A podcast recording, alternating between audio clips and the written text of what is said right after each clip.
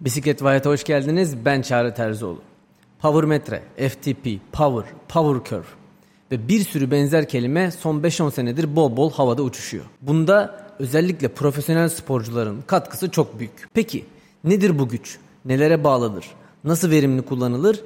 Ya da arttırabilmek için neler yapmamız gerekir? İşte bu bölümde size bunları anlattım.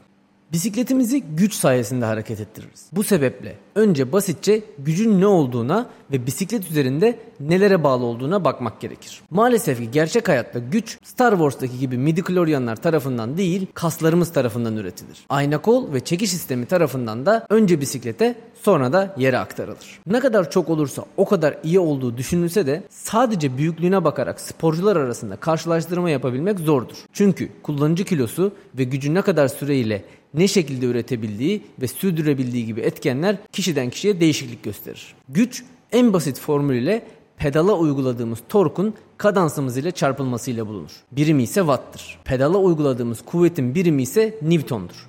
Yani güç ve kuvvet birbiriyle karıştırılmaması gereken iki terimdir.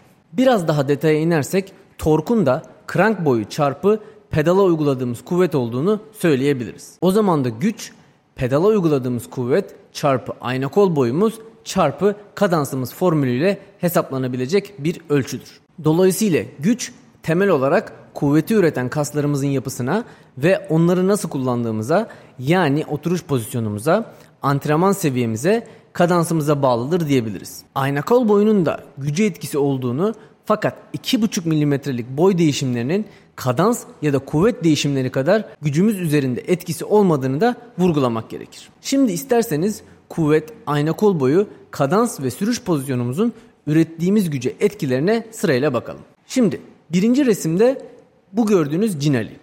Cinali bisiklete binmeyi oldukça seviyor. Reklam olmasın diye burada bisikletini göstermiyoruz. İkinci resimde ise Cinali bisiklet üstünde dururken kaslarını, vücut ağırlığını taşımak ve pedala kuvvet uygulayarak bisikleti hareket ettirmek için kullanıyor. Vücut ağırlığımızı yani A'yı sanki omuzlarımızdan aşağıya yönelmiş bir kuvvet gibi görüyorsunuz. Çünkü bisikletin üzerindeyken sele ve gidon arasında ortaklaşa taşınan bir ağırlık bu. Bunun dengesini bike fit ile yapıyoruz. Bunu zaten herkes biliyor. Artık öğrenmişsinizdir diye düşünüyorum. Pedala uyguladığımız kuvvet yani B ise diz eklemimizden pedal miline doğru gidiyor ve ayna kol sayesinde sürüş sistemine aktarılıyor. Yol, dağ ve şehir bisikletlerinde en yüksek güç aktarımının olduğu an ayna kolun yere paralel olduğu an olduğu için burada da onu bu şekilde görüyorsunuz. Şimdi karşımızda üçüncü grafik var. Çok basit bir fizik kuralı olarak kuvveti ne kadar dik açı ile uygularsak o kadar verimli ve yüksek değerde etki edeceğini biliyoruz.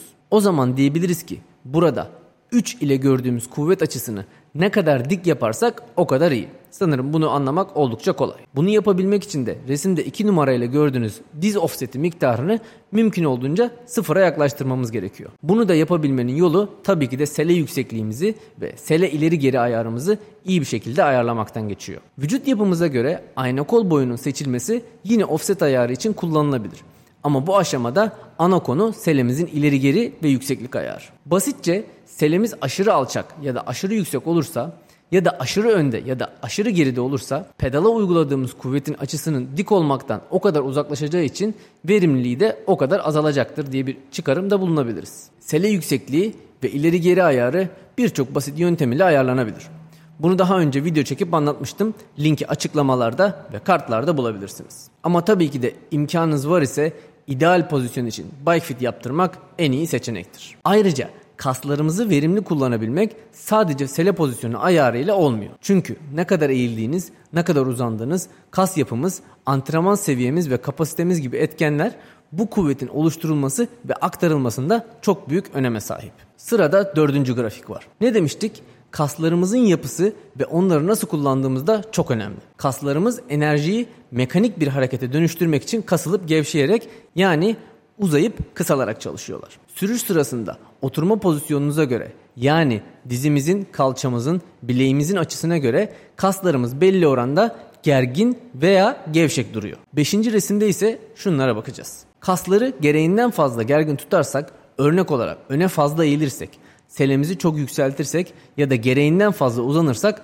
kalça açımız çok daralacaktır. Bu durumda Güç üreten büyük kaslarımız gereğinden fazla gergin ya da gevşek halde duracaklardır. Sonuç olarak çalışırken yeterince verimli bir şekilde kuvvet üretemez duruma geleceklerdir. Sele pozisyonu ayarlanırken vücut esnekliğimizi ve kas yapımızı bilmek bu sebeple çok önemlidir. Yine aerodinamik olma çabası ile gereğinden fazla eğiliyorsak dizlerimizi yukarı çektiğimiz aşamada hareket edecekleri alan kısıtlanacağı için dizlerimizin sağa sola sallanmasına ve veya en üst noktadan geçerken zorlanmasına sebep olabilir. Bu durumda kuvvetin açısı yine bozulur ve aktarma verimliliği oldukça düşebilir. Sırada 6. grafik var. Bu grafikte son olarak yine daha fazla uzandığımız ya da eğildiğimiz zaman omuz açımız ve sırt açımız vücudumuzun limitlerinden daha yüksek bir değere gelebilir. Bu da vücut ağırlığımızın dengeli dağılmasını önler. Kol, bel, sırt ve kor kaslarımız gibi vücudu dengede tutabilmek için çalışması gereken kasların olması gerekenden daha fazla çalışmasına sebep olur. Bu da daha fazla enerji tüketmeleri anlamına gelir. Yani pedala aktarabileceğimiz gücü bu kaslarımız için boş yere kullanmış oluruz. Tabii ki de kuvveti arttırmak antrenman ile mümkün olur. Ama kuvvetin yanında ayarlarınızın da doğru yapılması ve ekipmanlarınızın doğru seçilmesi sizin bu ürettiğiniz gücü daha verimli bir şekilde kullanmanızı ve daha iyi sonuçlar almanızı tabii ki de çok büyük bir ölçüde etkiler. Biraz da bu kuvveti aktarmamızı sağlayan ayna kol boyunun sürüşümüze ve güce olan etkilerinden bahsedelim. Öncelikle şuna dikkatinizi çekmek istiyorum. Burada sporcumuz hep aynı. Yani uygulayabileceği kuvvet sabit olarak kabul ediliyor. Kuvvet ile güç farklı şeylerdir. Bunu daha önce söylemiştim. Burada güç W, ayna kol boyu L, pedala uygulanan kuvvet F. Pedal devrimiz yani kadansımız ise C ile gösteriliyor. Şunu da belirtmeliyim. Ayna kol boyunun kısaltılması, uzaltılması gibi hareketler direkt olarak güç üretiminde kayda değer bir artışa ya da düşüşe sebep olmuyorlar.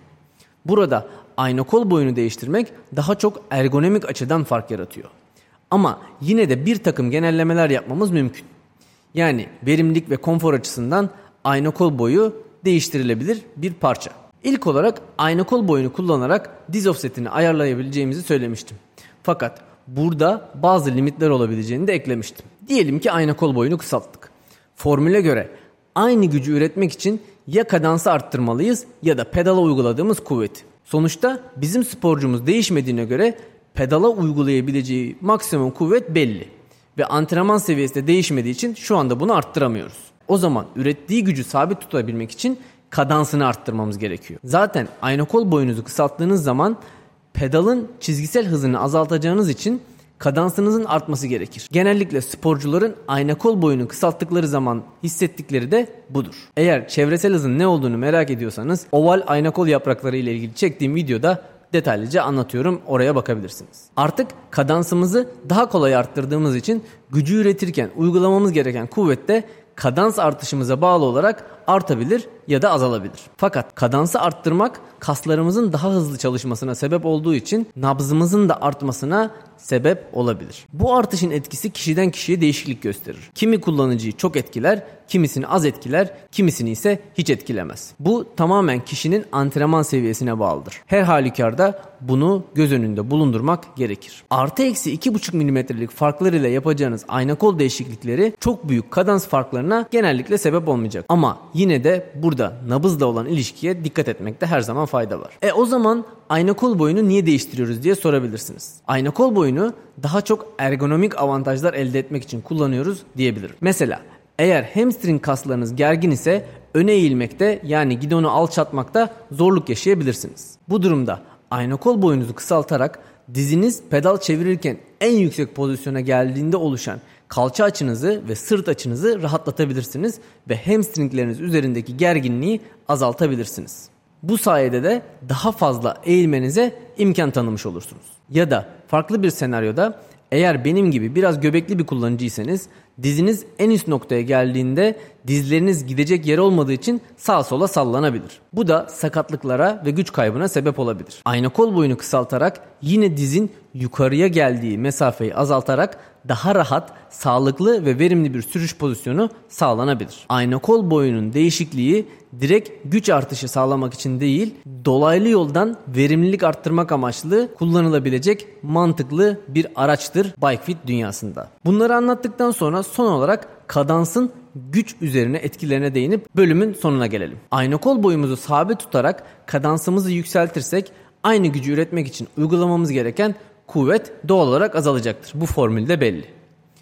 Bu kasların üstüne binen yükü azaltabilmek, daha hızlı toparlanma, daha uzun sürüş mesafesi ya da daha fazla sürüş süresi olarak size geri dönebilir. Ayrıca eklemlere binen yükü de azaltır. Peki ürettiğimiz kuvvet miktarına dokunmadan kadansımızı arttırırsak ne olur diyorsanız. Tabii ki de formül gereği kuvvet aynı, ayna kol boyu aynı ise kadansı arttırdığınız zaman ürettiğiniz güç artmış olacaktır. Fakat bunu yapabilmek için çoğu zaman antrenman seviyenizi de arttırmanız gerekir. Çünkü daha çok kadans çevirebilmek için vücudunuzu daha çok çalıştırmalısınız. Ayrıca gerçek hayat koşullarında kadansınızı arttırabilmek için ya pedala uyguladığınız kuvveti arttırmanız gerekir ya da vites küçültmeniz gerekir. Fitness seviyemiz ve dayanıklılık seviyemiz yeterli değilse ya nabzımız bundan çok etkilenecektir ya da bu tempoyu uzun süre sürdüremeyeceksinizdir. Şimdi tüm anlattıklarımı özetlemem gerekirse. Güç üretimimiz ve aktarımımız bisiklet üzerindeki pozisyonumuz ile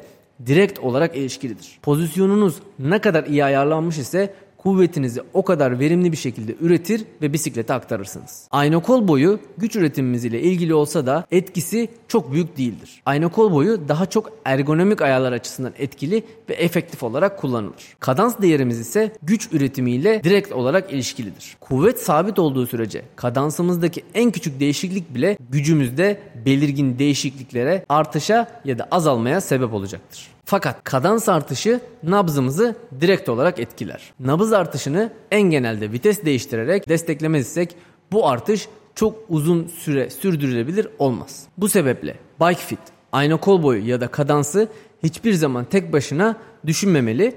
Bunların üçünü birden kullanarak verimli, sağlıklı, sürdürülebilir bir performans hedeflemeliyiz. Bölümü kapatmadan önce son olarak da iyi bir antrenman programı ile ürettiğimiz kuvveti ve dayanıklılığımızı arttırmaya çalışmalıyız demem gerekiyor. Umuyorum paylaştığım bu bilgiler sizler için faydalı ve bilgilendirici olmuştur. Eğer böyle düşünüyorsanız kanala abone olarak videolarımı arkadaşlarınızla fikir ve görüşlerinizi de yorumlarda paylaşarak bana destek olabilirsiniz. Bir sonraki bölüme kadar takipte, sağlıklı ve bisikletle kalın. Görüşmek üzere.